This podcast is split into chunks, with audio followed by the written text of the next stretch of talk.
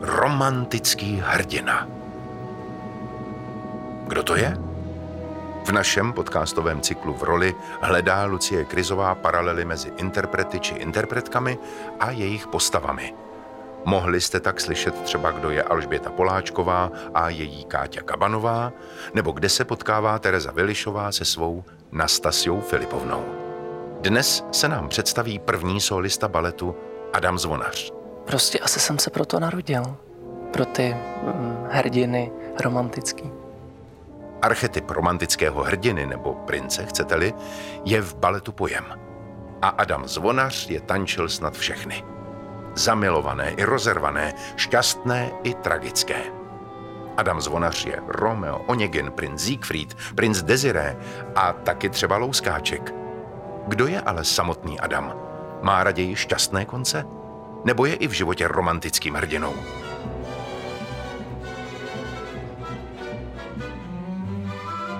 Se mnou ve studiu je první solista baletu Národního divadla Adam Zvonař. Adame, tenhle podcast se jmenuje V roli a obvykle to funguje tak, že máme jednu postavu a jejího interpreta a hledáme paralely mezi nimi.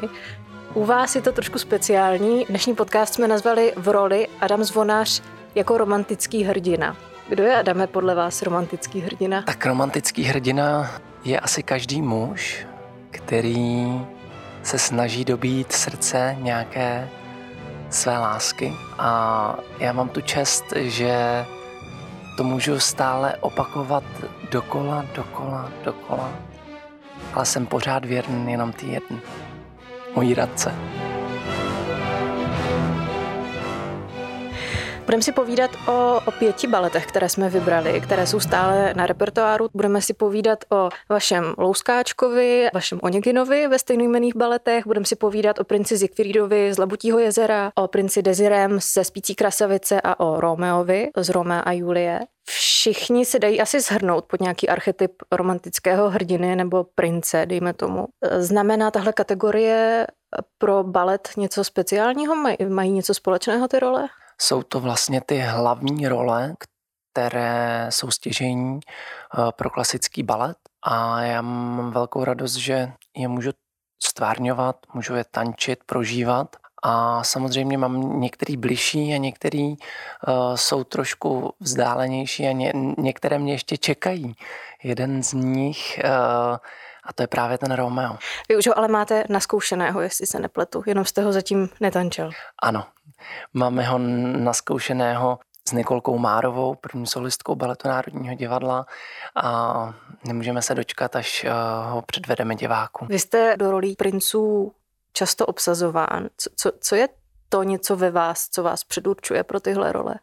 Je pravda, že když o tom teď tak přemýšlím, tak mě se vždycky vyhnuly ty role toho charakternějšího typu, nějaký záporný postavy, protože v těch baletech je samozřejmě vždycky nějaká mužská záporná postava a prostě asi jsem se proto narodil, pro ty hrdiny romantický. A vnímáte to jako škatulku, jako něco, co byste chtěl rozbořit? Někdy se říká, že ševče, drž se svého kopyta. Přece jenom to ještě zkusím, takže jste nikdy netoužil třeba si zatančit Vílu Karabos, která zase nese úplně něco jiného než váš princ. Tak zrovna o té Víle Karabos jsem jako nikdy nepřemýšlel, ale právě třeba ten Rodbar v tom Labutím jezeru. Ten se tam opravdu na tom jevišti krásně vyžije. Může tam prostě přidat trošku něco víc z té herecké stránky než ten princ. Možná někdy v budoucnu třeba.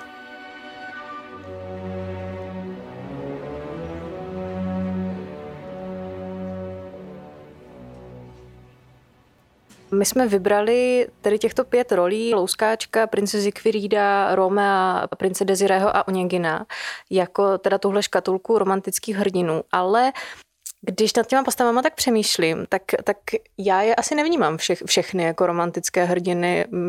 Myslím, že se to dá rozdělit na trochu víc pohádkové hrdiny.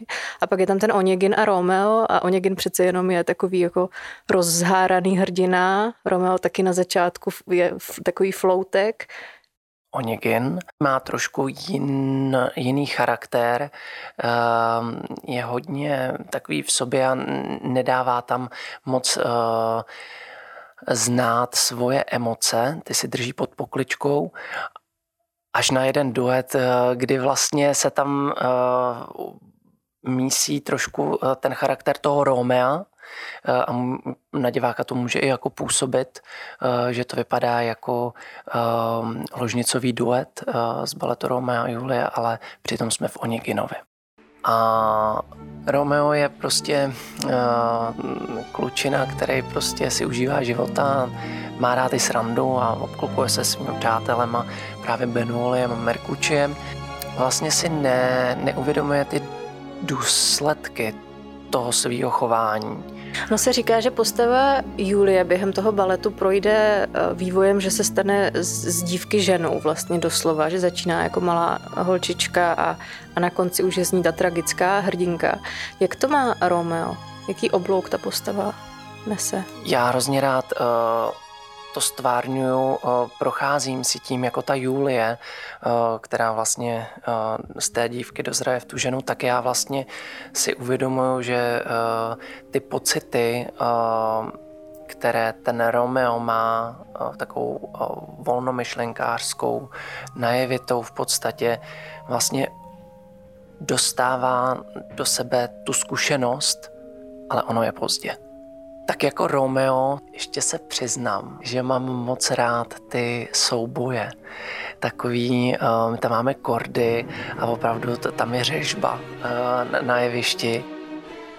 A do toho je i dramatická hudba a všechno tak jako jede. Diváci můžou vidět opravdu reálné souboje, které jsou nachoreografované.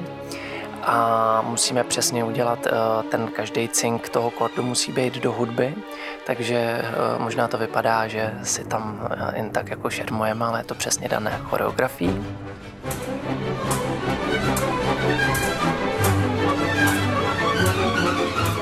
Pojďme třeba k Oněginovi. Zkusíte popsat, k jaké změně v té postavě Oněgina dojde v tom samotném závěru? On doufá celou dobu, že to zlomí to, jak vlastně ta Tatiana vyzrála a jak si srovnala ty hodnoty, že vlastně ten Oněgin za to nestojí, tak ten Oněgin to prostě si nechce připouštět a je tam krásně, pan John Cranko krásně choreograficky znázornil definitivní odchod Oněgina ze scény, kdy vlastně Tatiana ukáže prstem a v ten moment až v tento moment mu dojde, že vlastně ztratil tu životní lásku na dobro navždy.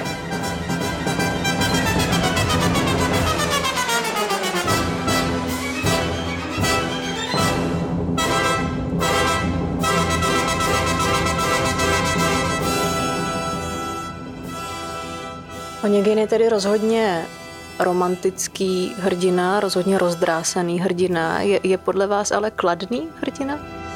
V jednom rozhovoru už se mi právě ptali, jaké to je procházet vlastně tou rolí Oněgina. A já jsem si vlastně uvědomil, že on má stále stejnou polohu. A o to je to těžší udržet tu rovinu oněginovskou s tím, aby ten divák pochopil, co se jakým pohybem myslí, protože já opravdu jako jsem stále ve stejné náladě. Co to je za náladu? Já bych možná řekl nadřazená, že vlastně vůbec nikdo neví, o čem ten život je. Dá se říct, že si myslí ten Oněgin, že je nejchytřejší. Když tančíte tedy takovou roli, dejme tomu arrogantního Oněgina, jak si hledáte cestu k té postavě? Asi ji musíte mít rád i tak. Asi ji moc užívám, protože tady ta postava jako jediná vystupuje z té řady mladých, zasněných, rozářených princů. Tady přece jenom je ta poloha stažená a můžu být víc jako sám v sobě a nemusím úplně jako trhat kulisy úsměvem, ale ba naopak svým charisma. Rozumím, že jde najít vztah si k té roli, ale jak je to s tou postavou? Jde mít rád Oněgina? Nebo musíte mu rozumět, abyste ho zatančil pravdivě? Určitě se vyplatí mít určitě nějaké zkušenosti životní. A jsem rád, že tady ta role přišla až teďkon. Takže jste někomu zlomil srdce v životě? Ne, nikdy. Nikdy. To je hezký. Pojďme k dalšímu z těch 5 baletů. Čím budeme pokračovat? Louskáčkem třeba? Můžeme louskáčka, protože já tam řeknu tu technickou věc, že tam je bobinet. Role louskáčka, ten kontakt s divákem je trošku omezen. A to, protože tam máme bobinet. Když si představíte, co to asi znamená bobinet, tak to přeložím.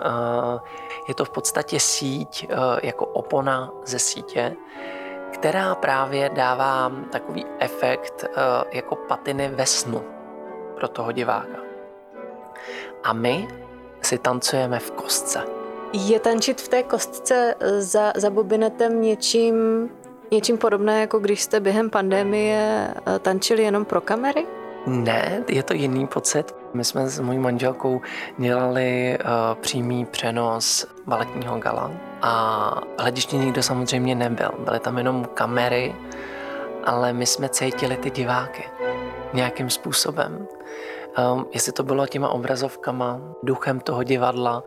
Když se ta představení natáčela, nebo vůbec obecně, koukáte se na sebe rád, na záznam? Já to úplně nesnáším. Musím ale podotknout, že mám nahrávky z minulých let a s tím odstupem času je docela zajímavý se na sebe podívat a říct si, jo, to ti to tančilo. Samozřejmě stárneme. A s těmi lety určitě získáváte zkušenosti, nějakou preciznost v technice. Co je ale ta lehkost nebo to, o co přicházíte s roky? Já si myslím, že to je opravdu opotřebení toho těla. I když máme skvělé fyzioterapeuty, maséry, opravdu teď v Národním divadle máme skvělý tým lidí, kteří se o nás starají. Prostě neuniknete tomu. O to víc právě musíme dbát na tu prevenci. Vy sám jste v červnu netančil, protože jste byl zraněn, je to tak? Jak se tanečník stará o svoje tělo? Tak mě právě zafungovalo opravdu to, že jsem si dal na 14 dní pauzu. Bylo to bylo opravdu jako, že jsem se nemohl hnout, jo, že my samozřejmě jdeme přes bolest, pokud máme nějaký drobnější zranění, je to puchýř, když pro někoho třeba z diváků nebo posluchačů by to mohlo být jako nepředstavitelné, že si ta baletka musí nazout ty špičky a my nazout ty holinky například v charakterním tanci. Vy jste zmínil bolest. Co znamená bolest v životě tanečníka? Protože občas se skutečně zdá, nebo z takových těch klišé filmů, kde vidíme balet, tak to vypadá, že je to trochu masochistická záležitost. Tak já právě tady tu masochistickou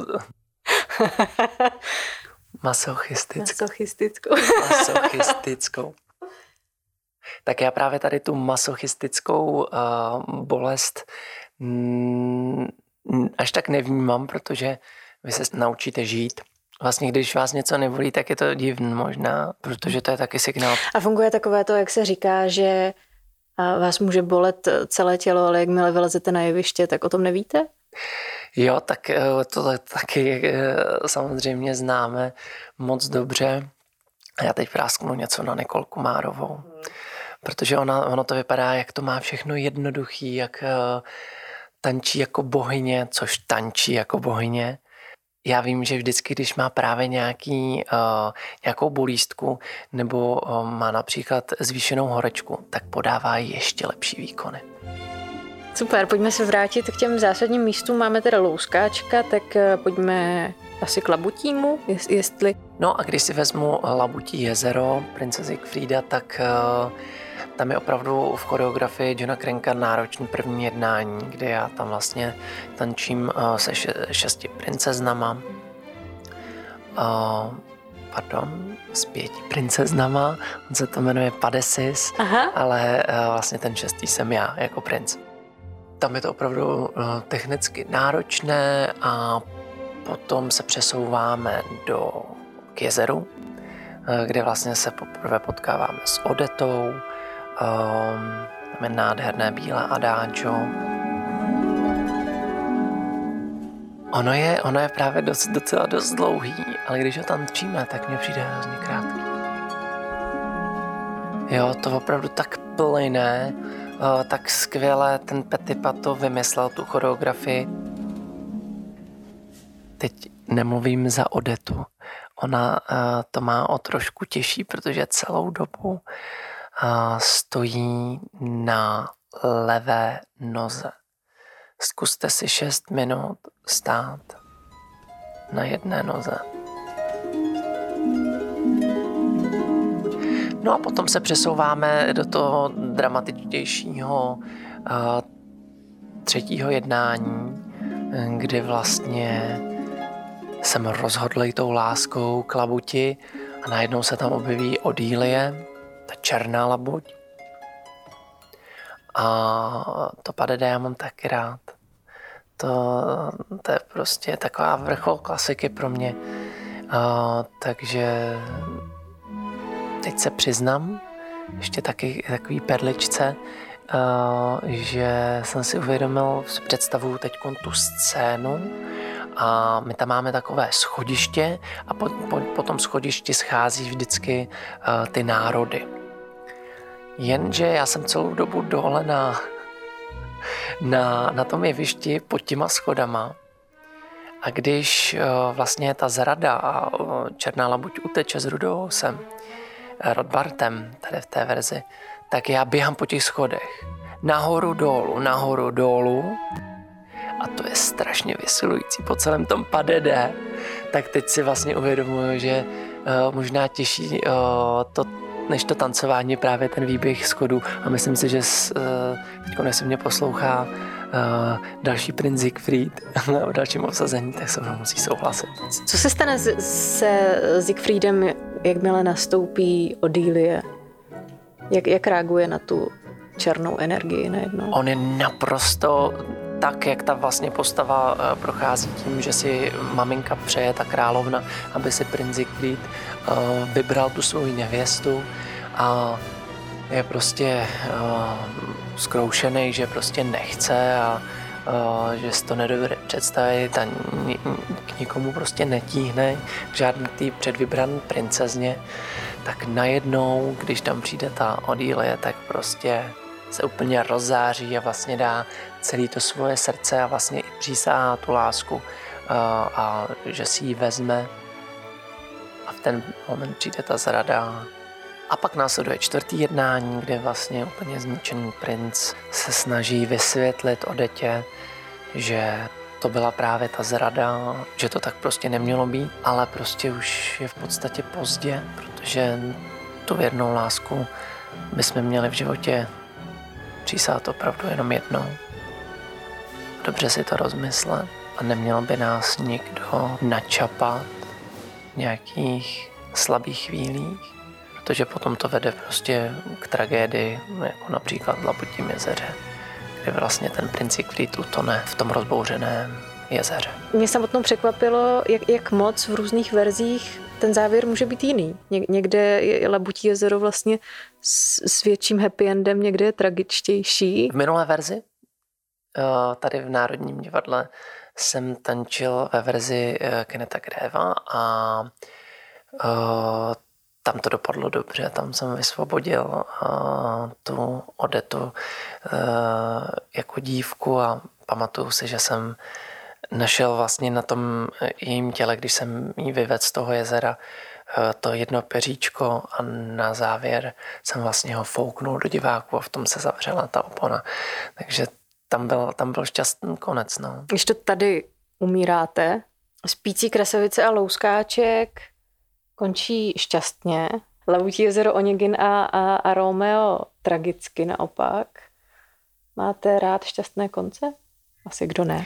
Samozřejmě, že mám rád i šťastné konce, ale přiznám se, že asi to mám radši, když je to trošku dramatický na tom jevišti. A umíráte rád na jevišti? Jo. Fakt? No, já jsem měl možnost i v Bavorském státním baletu v Mnichově tančit právě lenského baletu Oněgin. A tam se mi tak krásně umíralo. To samý v Merkučiovi, v baletu Romeo a Julie. Měl jsem tu možnost, tam opravdu John Cranko vytvořil krásný prostor pro tu scénu umírání toho Merkučia. Adame, všechny tyhle dějové balety jsou vlastně herecky velice náročné.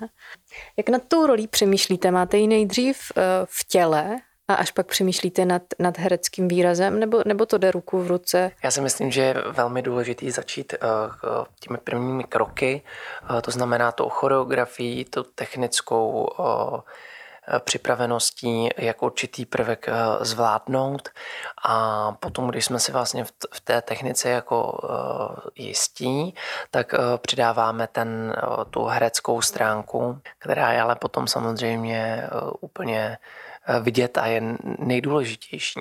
Ale to je jako, když stavíte baráček. Když nemáte dobrý základy, tak se vám to zhroutí o střechy, že jo. Takže to je to samé tady. Musí se dát pevné základy a na tom stavět potom tu hereckou část. Takže kdybych velice zjednodušeně řekla, jde na stejné kroky nasadit různá emoce? Ale určitě ano. Já si myslím, že jo. Teď si to hned vyzkouším, až tady půjdu ze studia.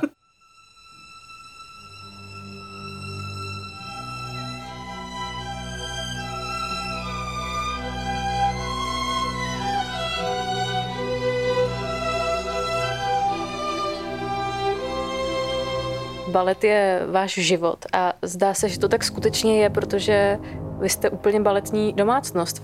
Vaše manželka je demisolistka baletu Národního divadla Radka Zbonařová. A teď máte malou holčičku. Co když bude chtít být baletka, tanečnice? No tak bude určitě tanečnice. Ona bude úplně kýmkoliv ona bude chtít. A teď jste mi trochu nahrál na smeč, protože mě zajímá, jestli je stát se profesionálním tanečníkem skutečně volba. Jestli to není spíš rozhodnutí těch rodičů. A já řeknu ještě jinak. Ne volba, ale poslání.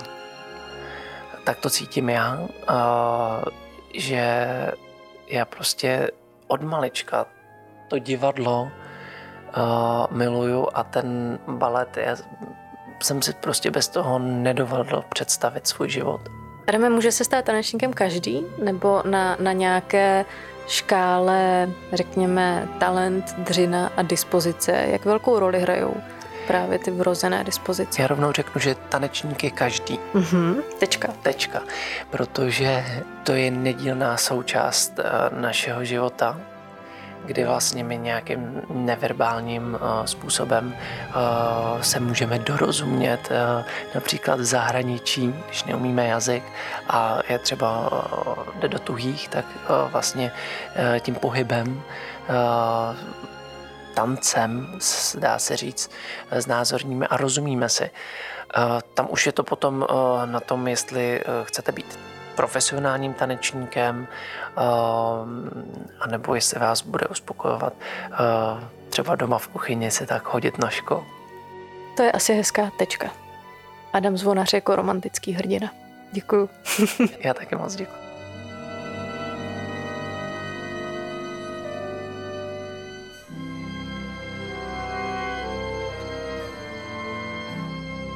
Slyšeli jste epizodu podcastu V roli, kde se dnes představil solista baletu Národního divadla Adam Zvonař, coby romantický hrdina. Ptala se Lucie Krizová. Slyšeli jste hudební ukázky ze slavných baletů. Jejich detailní seznam najdete v anotaci. Moje jméno je David Matásek a jsem také romantický hrdina, pokud jste si toho ještě nevšimli. Podcastový kanál Národního divadla najdete na všech podcastových aplikacích. Poslouchat nás můžete také přímo na stránkách Národního divadla. Vaše komentáře, náměty, připomínky, ale i pochvaly můžete posílat na e-mailovou adresu podcast@národní-divadlo.cz. Děkujeme, že nás posloucháte. Naslyšenou u dalšího podcastu a naviděnou v divadle.